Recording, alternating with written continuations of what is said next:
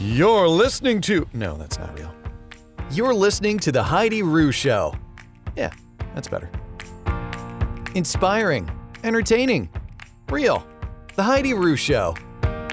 So, we have a really special person on the Heidi Rue Show today. Her name is Katie Hearn. She's from here in Atlanta and she works with the Atlanta Braves as a digital coordinator. And Katie has quite an interesting story. And I just have to say, Katie, that the reason why I brought you on is because so I met one of your coworkers, Shalise, at a conference recently, and she was telling me about you and your story.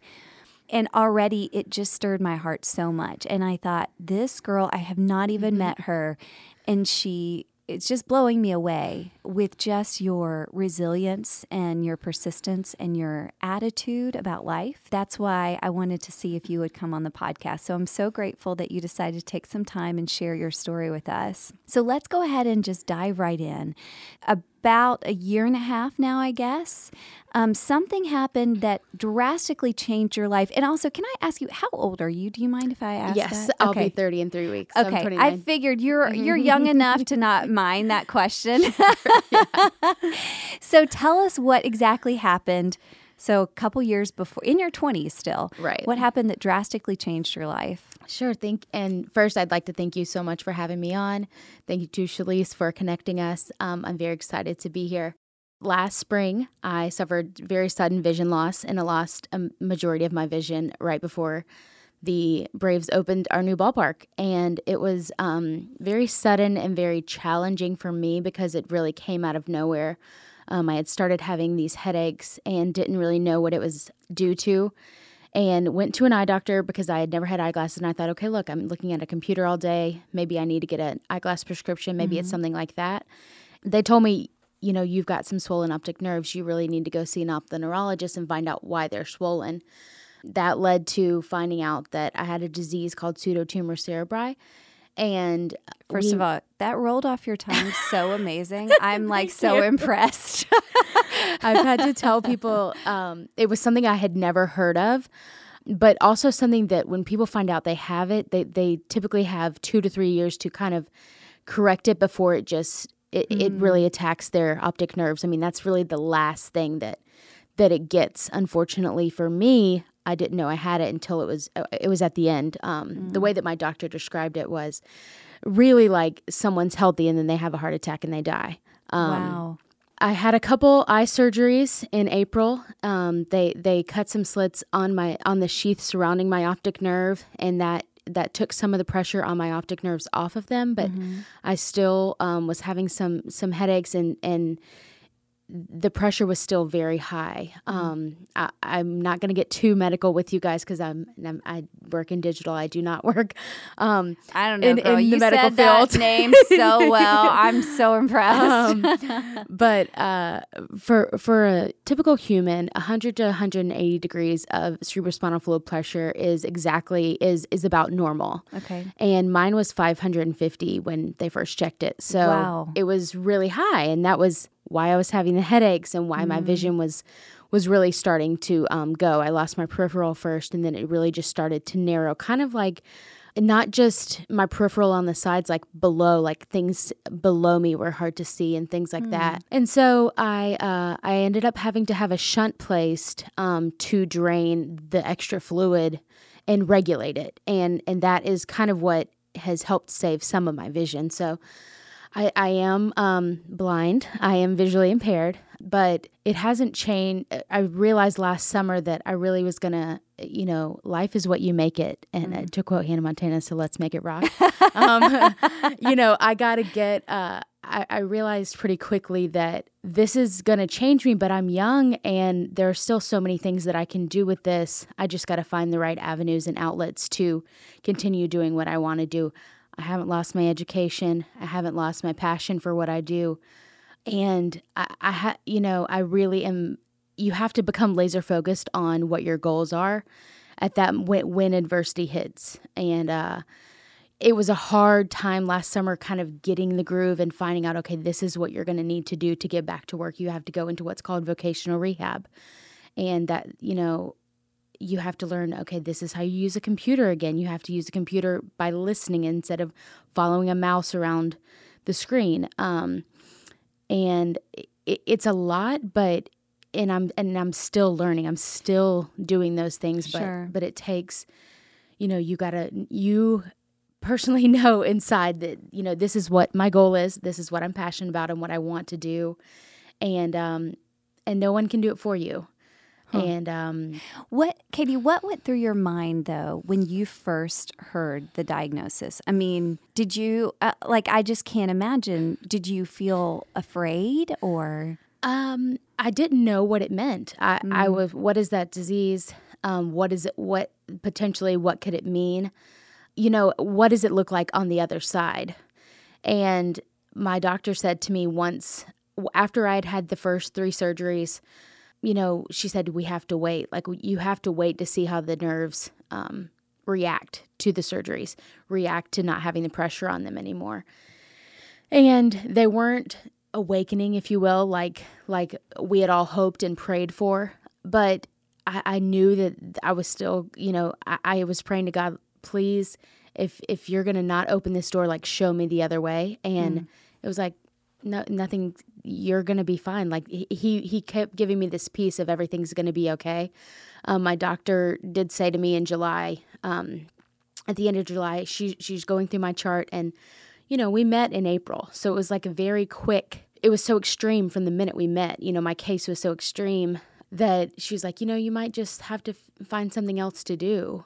And I was like, I don't think you, I don't think so. Like, I'm not going to have you tell me that. Wow. Um, because, you know, I, I believe God is writing this book. I believe I'm also, uh, you know, also authoring some of these chapters alongside him and he's he and and and I'm not gonna I'm not gonna have someone that doesn't even really know what my job is or or what I'm passionate about tell me that I can no longer do it before even letting me try.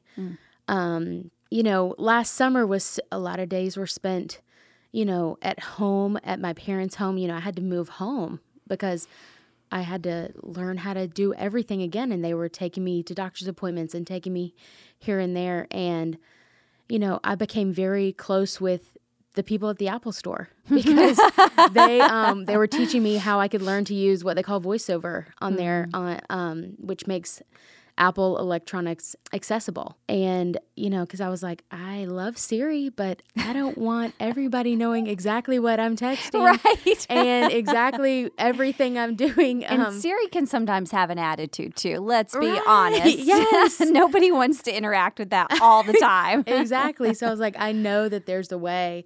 I just need you to teach me. Um, and so Kevin and Sid at the Cumberland and Lenox uh, Shout out Kevin Sid. Apple Apple stores were were in my corner because you don't know that they offer these free classes on it until you you need them. Yeah. Um, and so it was it was that was kind of how last summer was, and then I spent the fall really um, focused on getting getting back to what I needed to do to to get back to work. And I really want to give a shout out to to the Braves and, and and really the organization as a whole because I really feel like there were three things um, during this time that that were a big deal for me. It was controlling the controllable, which those two of those things were my attitude and my effort.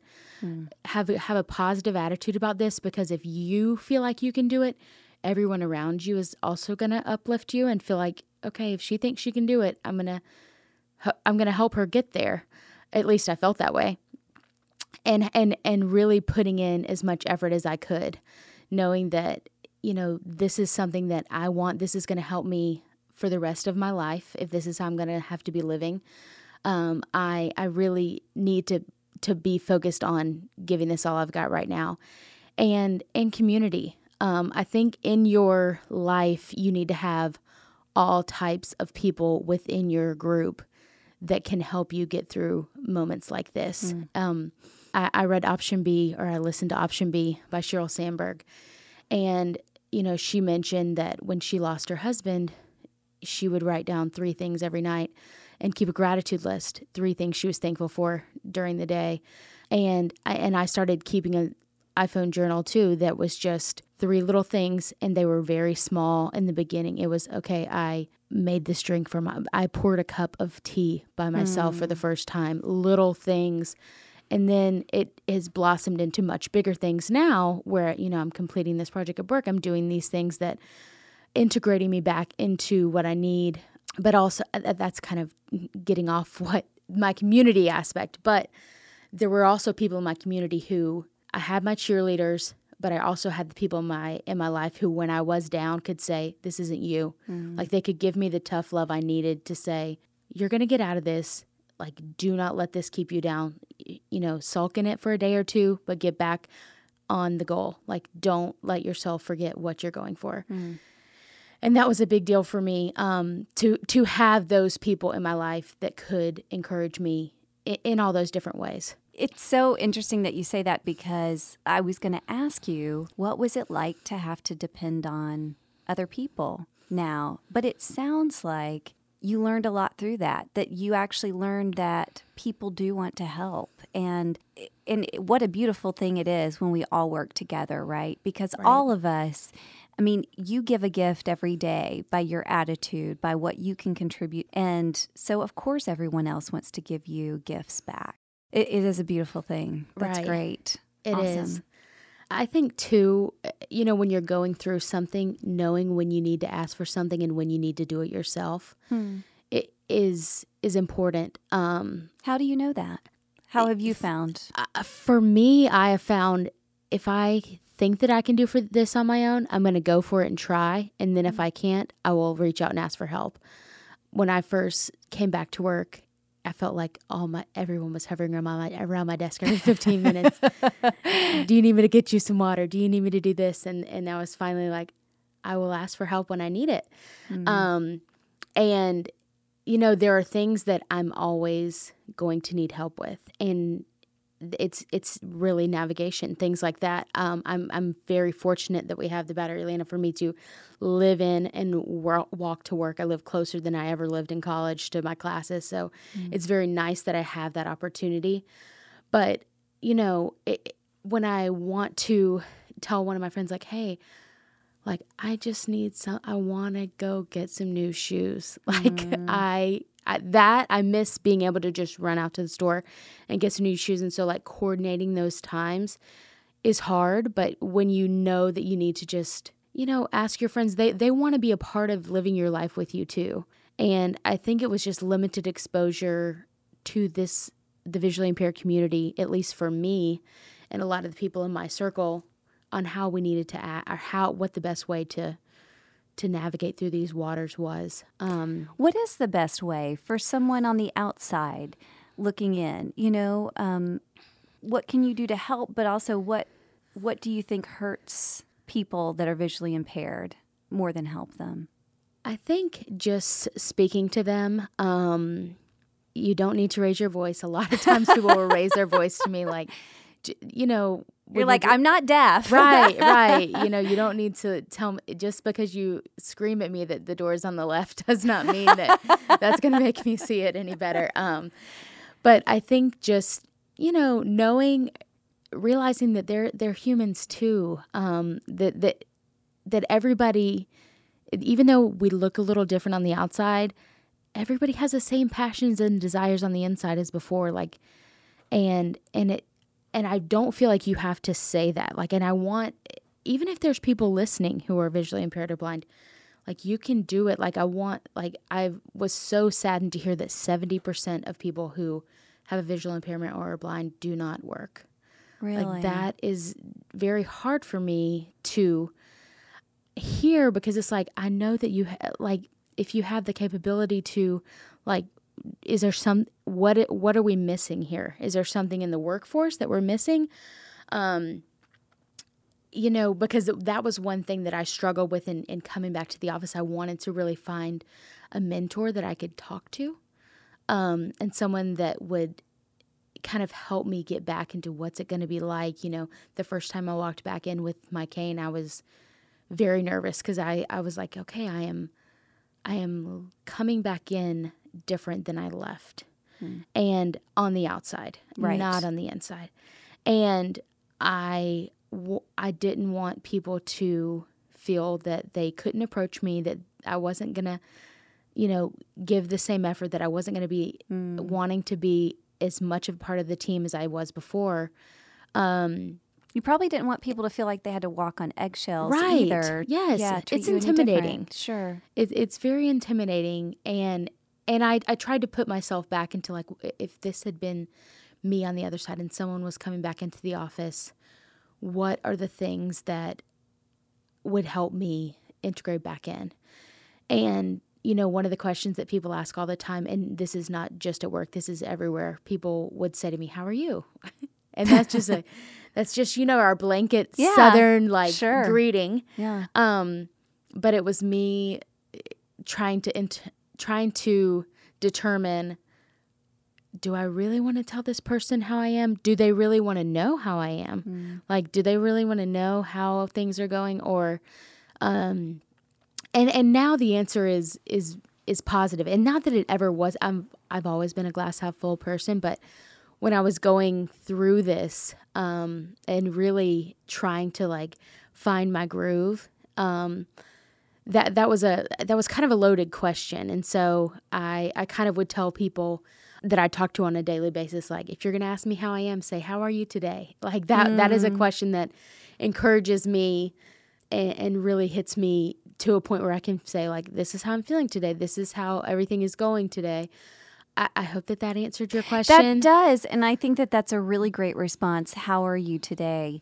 Um, and that goes for anyone because, really, in the scheme of things, you know, we all have bad days, we have bad moments, mm. but that doesn't necessarily mean that overall things are just going down to pot. Is that Right. is that really a saying? I really am bad with sayings. I get them confused all the time, and I think I make up sayings or confuse them all the time. So whether it is or not, I hope Yeah. you guys got the point of what I was saying. Tell me this, Katie. Do you feel like you have changed at all from before you, you know, went through this experience to now? Yes, I, I I feel that I am more confident.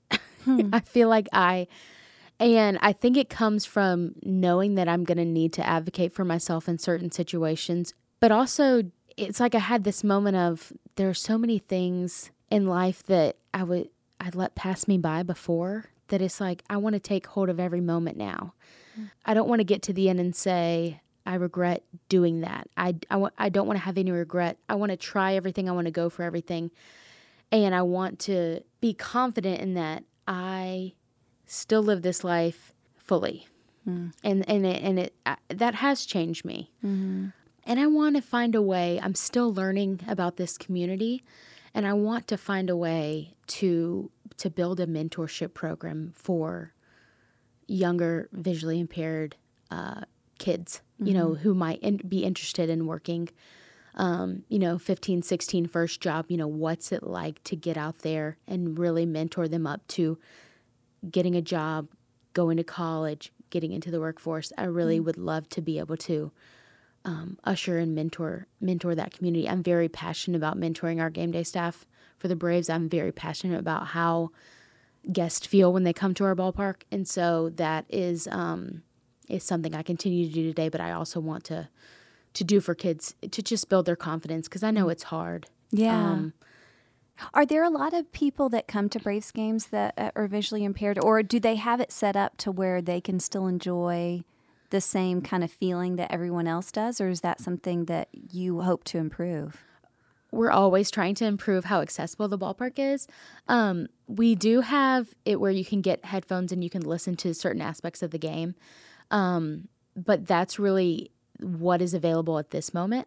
Um, I would love for there to be a way in the app to be able to know like fireworks are going off on your left. And Yeah. this is what's like so you know what's going on because Right. because probably you're coming with someone in your group and my friends have become great illustrators um, we went to boston earlier this year and they're like these houses on cape cod we've got one on the right and it's it's built like this and the windows have these yellow daisies and and you know so like they've become great illustrators and and i think that that's how a lot of people um or at least i hope that are coming to the game with people that are visually impaired are but that's that's what we have right now. Um but i do think that there's room to grow. What are some of the uh, technology um, aspects or offerings that have benefited you the most? um well I use what's called a pen friend um, Okay, to label all my clothes. So someone who is sighted can help me label all my clothes. So I can put a label in the top of it that says like navy blue dress with white polka dots, Which is what she's wearing today. Yes. and um, and I'll also put on the label um, if I need to wear an undershirt with it, if it if I need to wash it a certain way, Hmm. anything like that, uh, I'll I'll put on the label, and then I just tap the pen friend to it when I'm going through my closet, and it'll it'll read off to me exactly what that label is. Um, I also have a couple apps on my phone that are great. One's called Seeing AI.